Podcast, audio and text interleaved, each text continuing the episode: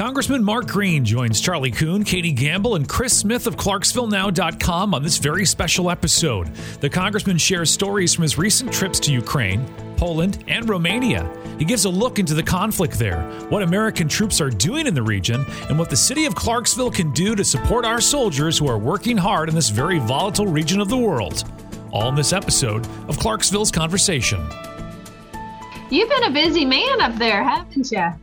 Well, there's a lot going on in the world, and uh, you know I'm on foreign affairs and uh, home uh, and uh, armed services committee, so I, I, have a lot of responsibilities now that are na- all of my responsibilities are pretty much national security related.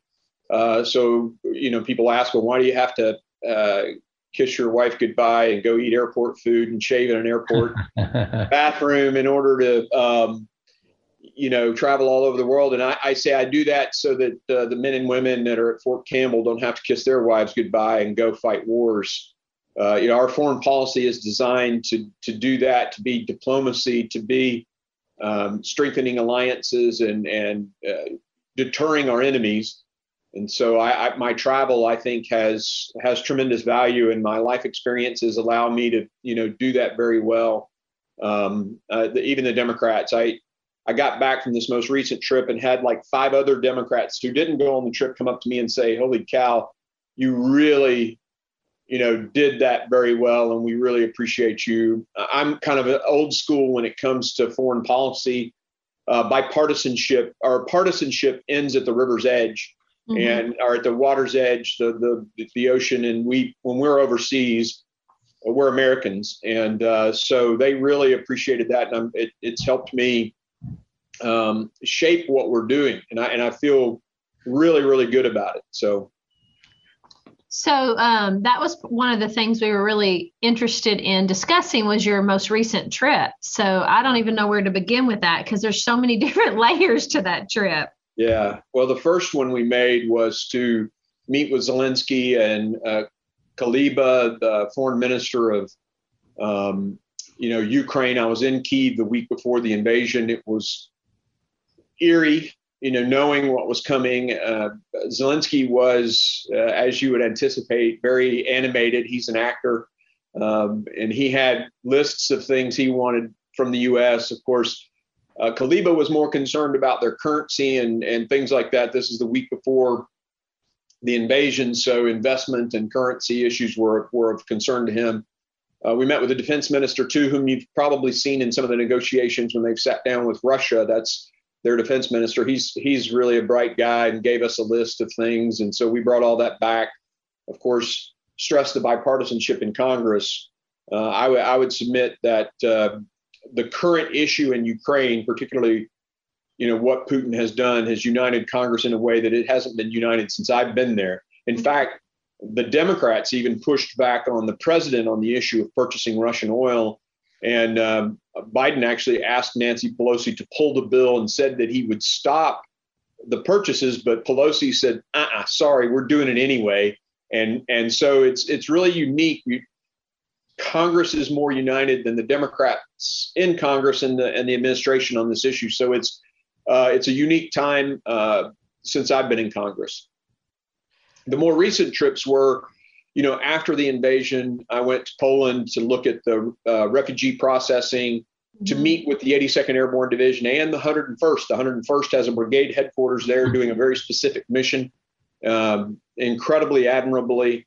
Uh, Kevin Sharp, the brigade commander, got to meet with him. And when I met with the 82nd Airborne Division guys, I got to meet the company commander who's commanding the company that I commanded when I was a rifle company commander in the 82nd. And that was really, really cool. Uh, and of course, all the senior leaders at the 82nd were in special operations at the time when I was in special operations. So a lot of reunions there. I think my colleagues were a little bit uh, put put off by the fact that I was getting bear hugs from from the sergeants major and uh, you know colonels and but uh, yeah, it just it reflects the camaraderie of being mm-hmm. in the army and uh, in my time there. So I it, I think uh, we had lots of good questions about rules of engagement, what happens when a Russian drone goes into Polish airspace, and things like that. And bringing my military experience to the oversight piece of that was yeah. um, really huge, uh, and that the division commanders and the military guys really appreciated that. We did the same in Romania. We have a brigade, a Stryker brigade there. I also met with NATO forces there, the French battalion commander.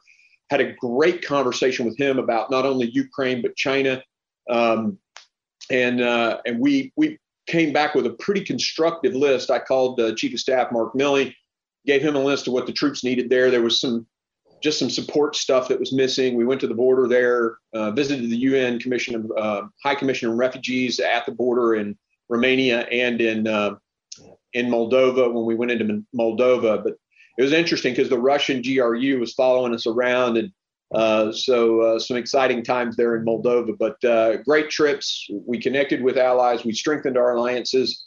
we we we you know visited our troops deployed there. Um, it's just a, a really amazing time. Well, I, I want to ask you a quick question just about why it's so important for you to go there, for, for our representatives to go there, but also for the United States to be represented in that region during this time. Why, why is that so important?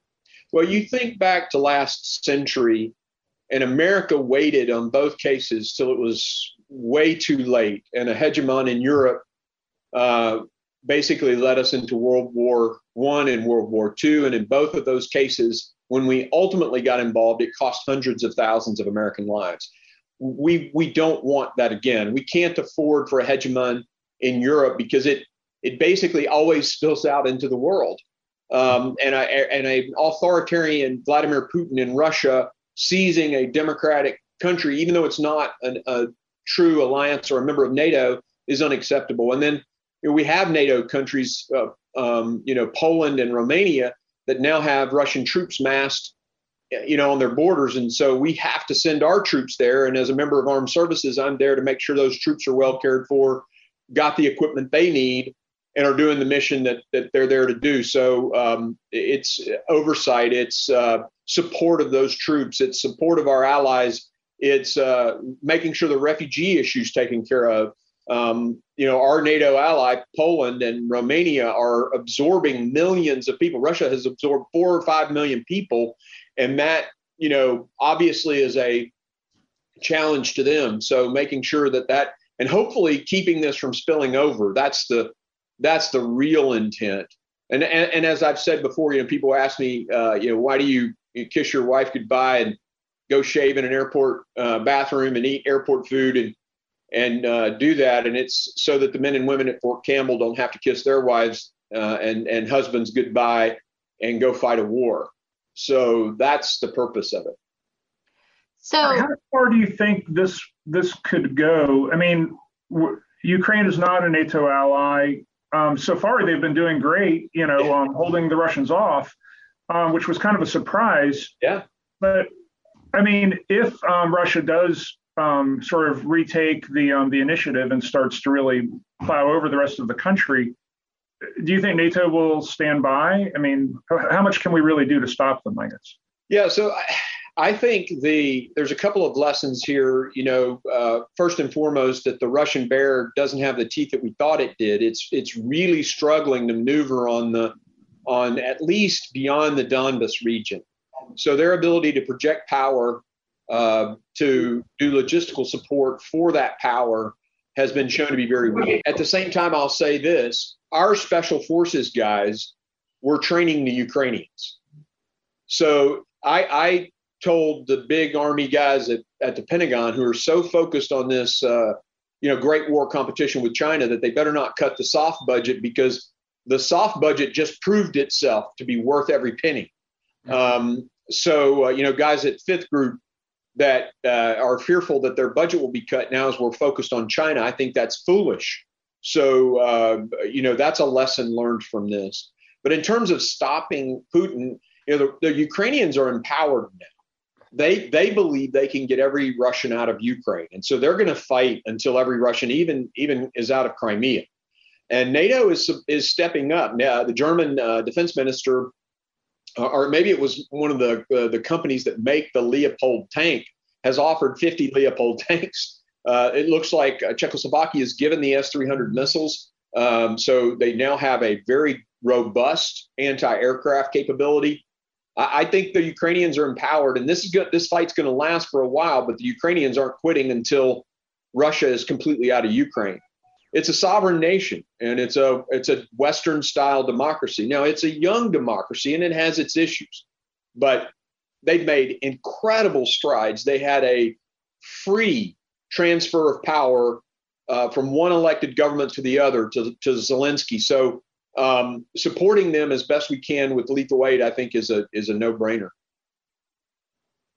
So this might seem like a question, a silly question that a lot of people don't know, but you talk about going to Romania and Poland to support our troops' mission. Like, what exactly is our troops' mission right now on the ground there? Are they there to support refugees? Are they there just in case? I mean, what are what are we there preparing for? So obviously, to be prepared for an invasion, mm-hmm. uh, to prepare the Polish and the Romanians for a fight if it becomes necessary.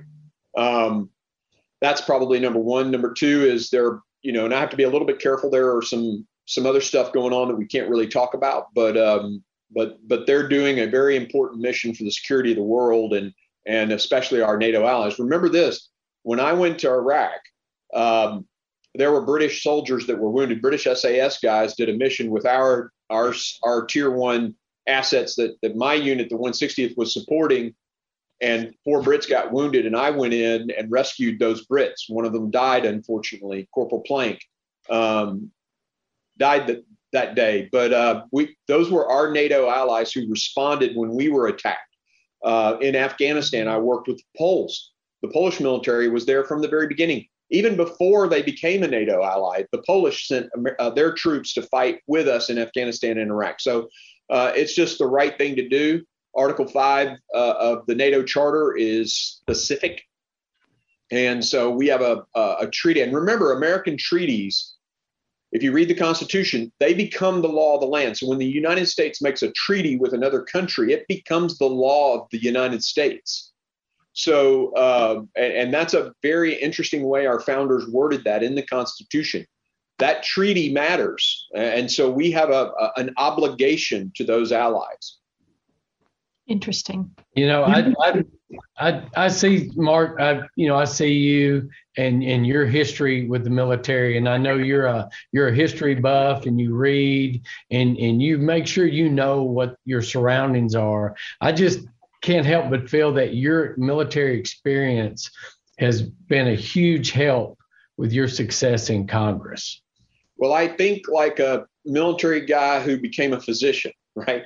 So I, and and I you know I ran a business when I ran my healthcare company. My my business plan was a five paragraph operations order.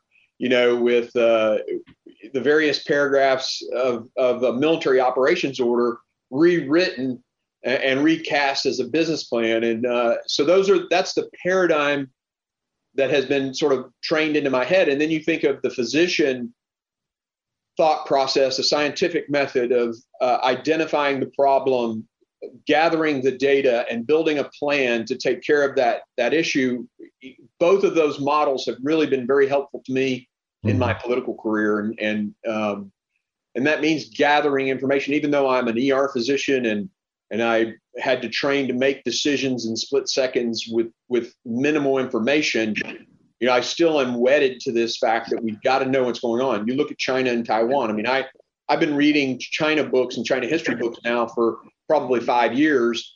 And uh, I'm on the China task force that's writing the legislation for the next Congress to deal with the issues we have with China.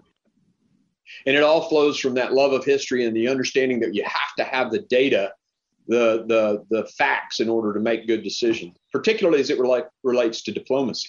Yeah.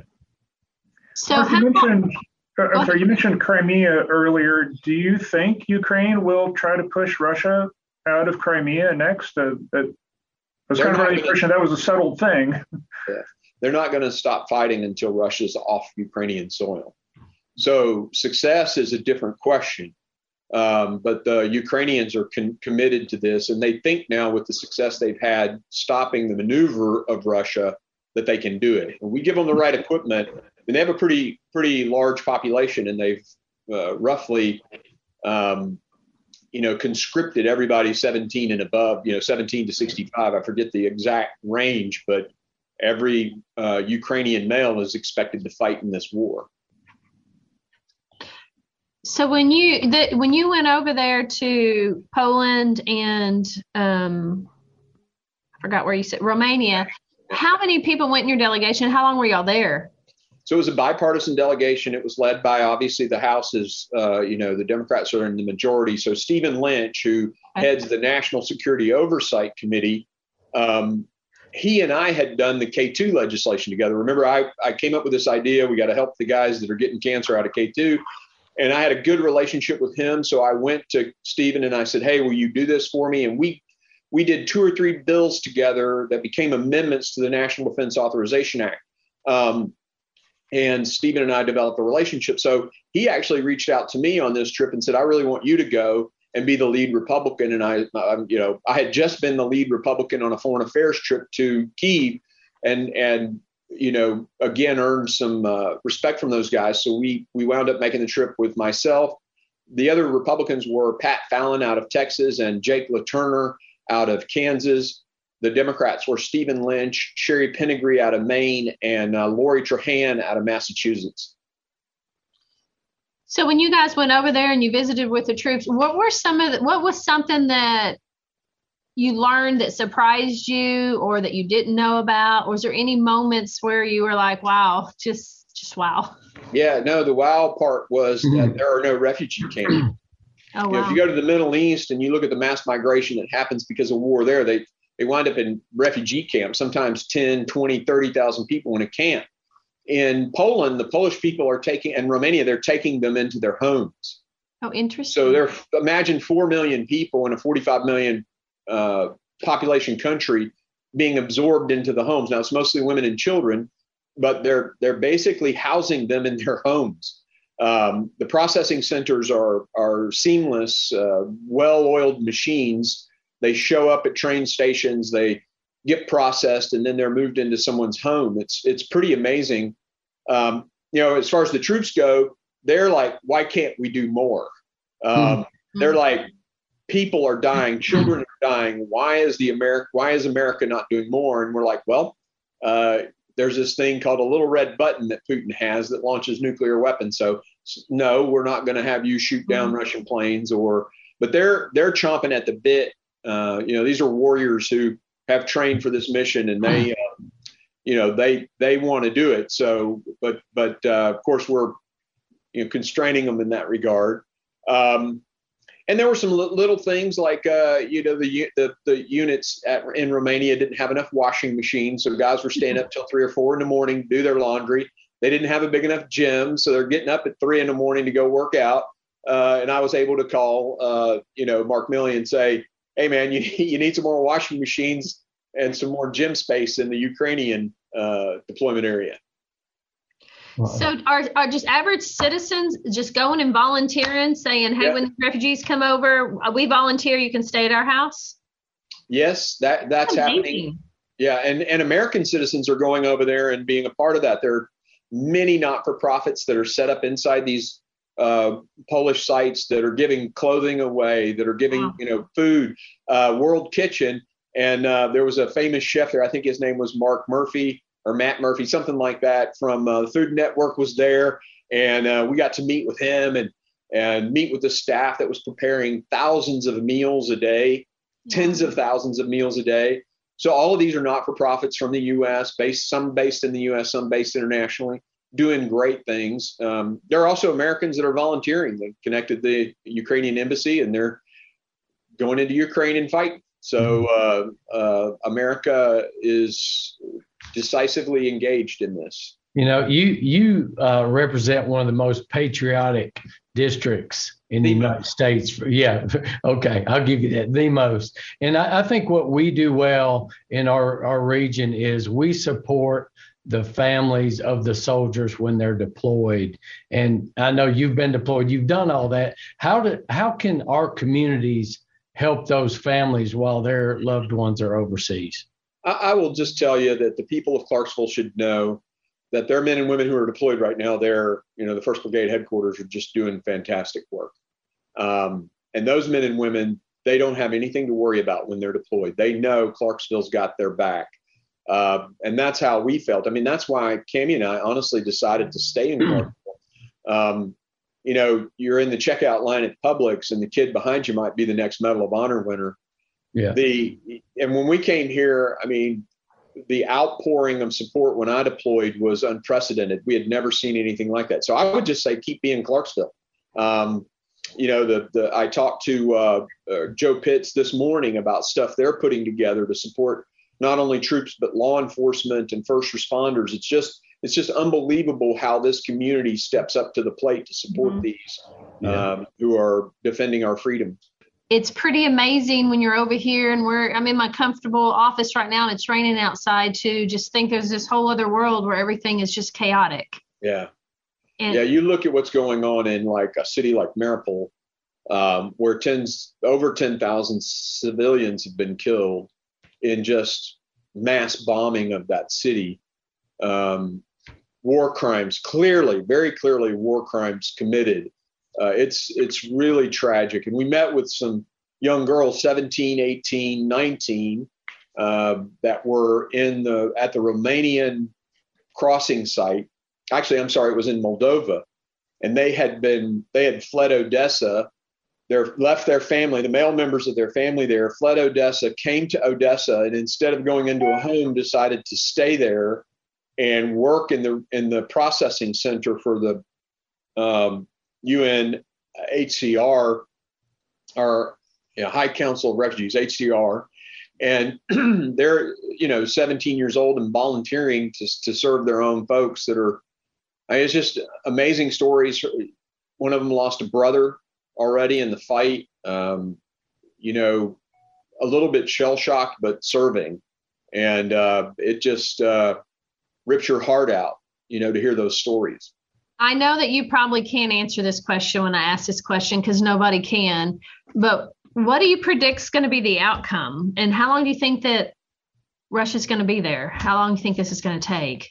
Yeah, that's on everybody's mind right now, and there's no, nothing but predictions. Mm-hmm. So that's all right. I'm giving you now. But I think it's going to be a long fight. Um, yeah. I, I anticipate that the Ukrainians will be engaged for. Uh, I mean, it, this may be more than a year, a few years of constantly fighting the Russians. What we've got to do in the West is stay committed to keep the sanctions on. To really, the one thing Joe Biden hasn't done is crank up our energy sector so that we can supply the energy to Europe. We can do the liquefied natural gas and meet their their energy needs. We just need cargo ships and we need to turn our pipelines on. You know, and everybody talks about the Keystone pipeline, but the Keystone pipeline wasn't finished and would take years to finish. It's the other pipelines that he's decreased the flow through. I mean, Biden has has even attacked the capital, uh, you know, the, the banks that are loaning. It's the same thing they did with the guns. They're attacking the through the SEC, attacking the banks that loan to energy companies. They need that capital to go finance the well tapping and things like that. So um, it's a real concerted attack on U.S. energy, and it's wrong. I, I listened to uh, Harold Ford the other day on Fox News. He's a Democrat, and he was saying this is really unacceptable. We need to turn on our energy sector because our energy sector, interestingly enough, is about 40, 50% cleaner than the rest of the world. So if we're concerned about the planet, uh, and as I recall, Venezuela and Iran and these other places are all on planet Earth. So if we get the oil from them, it's still being consumed uh, only it's being produced in a much less economic or less environmentally friendly way. So it, you know, it, it boggles the mind that he had to be told by the Democrats in Congress to stop buying oil from Russia. But that's, you know, our issue with the president. Um, but uh, yeah, I mean, I, I, think that would be a huge help. Uh, there are lots of other things we could do. Well, thank you for joining us today. Is yeah. there anything that we can do for you and is there any last messages you want to leave or anything you want to share with us? Because uh, I agree know, with you on all the energy stuff. you know, I, I think we just have to keep putting pressure on the administration on that issue. Mm-hmm. Um, and then just keep supporting the, the folks that are that are, are fighting for the right things. Uh, and of course, Clarksville, just thank you for what you do for soldiers, uh, for the 101st, the 5th Special Forces Group, and the 160th. These guys are all engaged uh, in this and and in security issues all around the world. Um, and just keep loving, just keep being Clarksville. because yeah. uh, this is a pretty special place.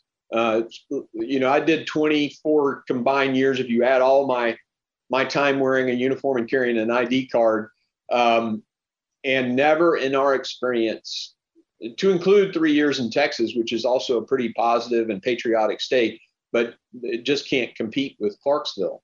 Uh, so just keep being Clarksville and supporting the truth. Subscribe to Clarksville's Conversation wherever you get your podcasts so you don't miss out on a single conversation.